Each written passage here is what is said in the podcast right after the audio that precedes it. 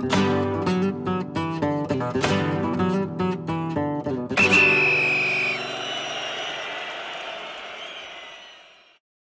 さんこんにちはペリオディスタ小沢です。今日は今朝行われましたチャンピオンズリーグラウンド16のファーストレグ。いよいよ今週からチャンピオンズリーグのノックアウトステージが、えー、開幕となりますけれども、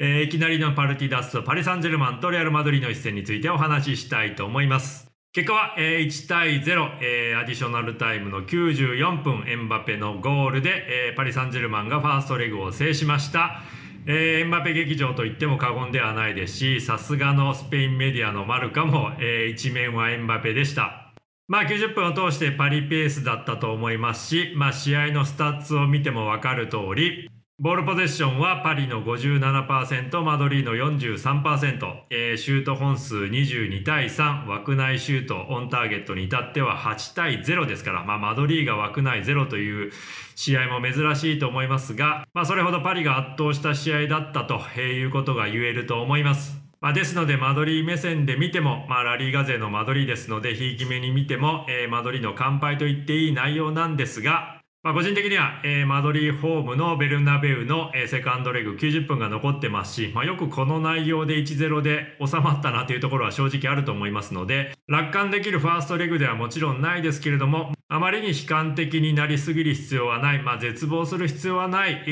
ァーストレグの結果かなというふうには思っています。改めて、えー、まずは両チームのスタメンから確認をしていきましょう。はい、えー、まずはホーム左、パリ・サンジェルマンからいきたいと思いますけれども、4-3-3で来ました。えー、ゴールキーパー、ドンナルンマ、えー、ディフェンスライン右からハキミ、マルキーニョス、キンペンベ、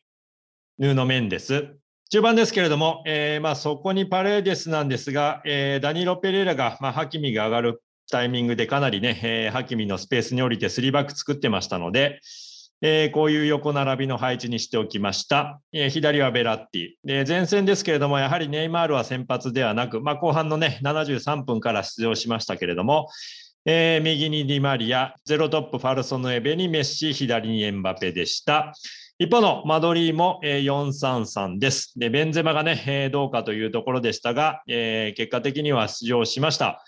えー、ゴールキーパー、クルトワ、えー、ディフェンスライン右からカルバハル、ミリトン・アラバ、フェルラン・メンディも、えー、この試合から復帰しました。えー、中盤はカゼミーロ・モドリッチ、クロースの3人、えー、右にアセンシオ、ベンゼマ真ん中、ビニシウスが左というような4-3-3の配置となりました。はい、えー、ここでの戦術解説は、えー、ワインポイントだけ、パリの、えーまあ、ハイプレスの、えー、配置についての説明だけしようかなと思います。まあ、基本的にはマドリーの、えーまあ、キーパー、クルトワに対するバックパス、あるいは、えー、ゴールキックの時には、えー、パリはもうマンツーマンでハイプレスを仕掛けましたと。えー、構造で言うと、ハキミがまあ自分のポジションからメンディのところまで上がって、もう中盤に上がると。まあ、その分、ペレーラが、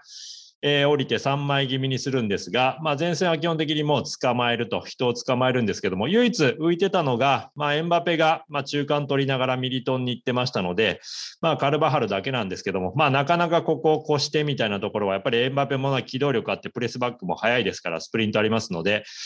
えー、マドリーは終始詰まってしまって、えーまあ、サリダでバロン、ビルドアップのところで、なかなかプレス回避できなかったと。まあ、特に、えー、クロース、モドリッチがベラッティとパレデスに捕まえられてましたので、まあ、彼らを経由してのプレス回避が全くできなかったと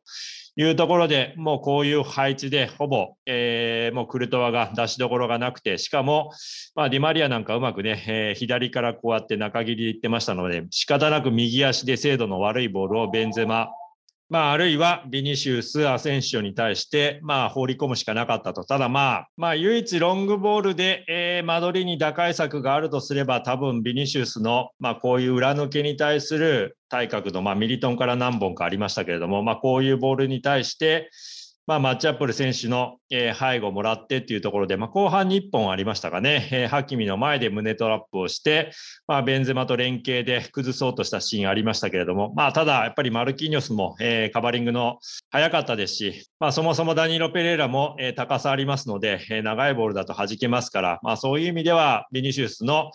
えー、背後へのスプリントも、えー、ロングボール放り込むっていうところでは使えなかったというところでは、まあ、なかなかプレス回避の手立てがマドリーとしてはなかったなというところはやはりありますよね。まあ、唯一前半マドリーが、えー、プレス回避うまくできそうだなという形は、まあ、可変させてというところで、まあ、まあ、序盤からカルバハルが結構まあ内側に、えー、まあポジションを取って、まあ、こういうボールの引き出し方、えー、するような動きしてましたけれども、まあ、ここで1回、えー、カゼミーロとワンツーして、まあ、もう1回確かワンツーしたので2回ワンツーしながらうまく、えー、相手のファーストラインプレッシングラインを越えて、えー、うまく抜け出したというシーンあったんで、まあ、サイドバックの内側の、えー、まあ、動き使いながら、えー、相手をおびき寄せながら、え出口作りたいなと思って見てたんですが、まあ、それ以降なかなかそういう形もなかったですし、まあ、アンチェロッティ監督の間取りは基本的にそういう、えまあ、サリダデバロン、ビルドアップの、えパターン、配置みたいなところは明確には決まってないので、まあ、その状況状況でランダムに経験豊富な選手たちが、えー、問題を解決するということで、これまでやってきてますので、まあ、そこがモドリッチ、クロース捕まれたときに、え、まあ、彼らが動いてもなかなかそのままついてきますので、えー、他の選手でうまく打開することができなかったなと、まあ、それが90分続いてしまったなというような、えー、ファーストレグにはなったと思います。はい、まあ、このね、内容と1-0の敗戦という結果ですから、当然、アンチョルッティ監督への批判は、えー、まあ、現地メディア見ててもいきなり高まってるんですが、ただ、まあ、今シーズンのマドリーは9月の終わりに、まあ、ラリーガ国内でエスパニョール CL グループステージの、えー、シェリフとの連敗を受けて、えー、戦い方をもう固定化してますので、まあ、基本的にもうそこそれ以降はハイプレスをしませんと、えー、まあ、中盤、風見色、モドリッチ、クロースですから、えー、まあ彼らの消耗をコントロールするためにも、それからベンゼマ・ビニシウスももう固定化して、えー、まあ彼らにカウンターで、え、決定力を生かしてもらって点取ってもらうというところで、まあ、基本も451ミドルサードあるいは、えー、自陣深くまで、えー、引き込んでセットしてのカウンター狙いというところの戦いはもう徹底してますので、まあ、それで、えー、ラリーガ国内ではある意味ね、前半戦から独走体制を築いてますし、まあ、ただそれで、えー、このね、チャンピオンズリーグのラウンド16以降の、まあ、特にパリみたいな相手に通用するかどうかは別問題でしたし、まあ、実際にこのね、ファーストレグで言うと通用しなかったんですけれども、まあ、そういう戦い方をしてきたところで、まあ、いきなりね、戦い方を変えられない、まあ、ハイプレスを繰り出すとか、えー、中盤にいきなり先発でバルベルデやカマビンが使って強度を上げるみたいなところは、まあ、シーズン初めはちょっとワンチョルティ監督も試してしてましたが、えー、まあ、ずっとやってませんでしたので、まあ、それはもう仕方がないのかなと、このタイミングでなかなかそこの批判は、えー、難しいんじゃないかなと思って見ておりますので、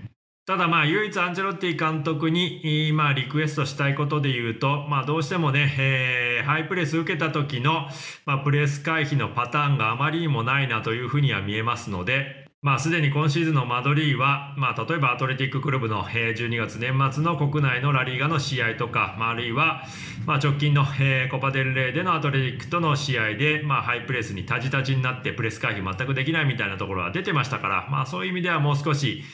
えー、選手をうまく動かしながら配置をね変えながらっていうところのパターンは作り込むべきかなっていうところはやはり感じますので、まあ、当然どの相手も、えーね、マドリーに対してハイプレスを仕掛けるんであればモドリッチクロースをしっかり抑えてマンツーマン気味で捕まえるみたいなところは当然ね、えー、まあ、プラン A として持って、えー、入ってきますので、まあ、それを裏返すような何か、えー、パターンなり仕込みがないと厳しいんじゃないかなと。まあさすがにこのレベルでね、えー、そこまで選手任せにしてしまうと問題を抱えたまま、えー、ずるずるいってしまうなというところが露呈してしまった試合だと思いますので、まあ、アンチェロティ監督にそういうことができるかどうか別問題として、え、個人的にはそういうところを、セカンドレグに向けて改善点を望みたいと思います。まあ個人的には改めてになりますけれども、まあこの内容、圧倒された内容で1-0でとどまった、え、踏みとどまったという意味ではまだセカンドレグに望みはありますので、まあ絶望はすることなく、まあただ、え、楽観よりも悲観的な、え、要素の方が多いファーストレグとなりましたが、え、セカンドレグの間取りの巻き返し、それから逆転での、え、勝ち抜けには当然ね、期待はしたいと思います。ということで、えー、また次の動画でお会いしましょう。ご視聴ありがとうございました。アスタラプロキシマ。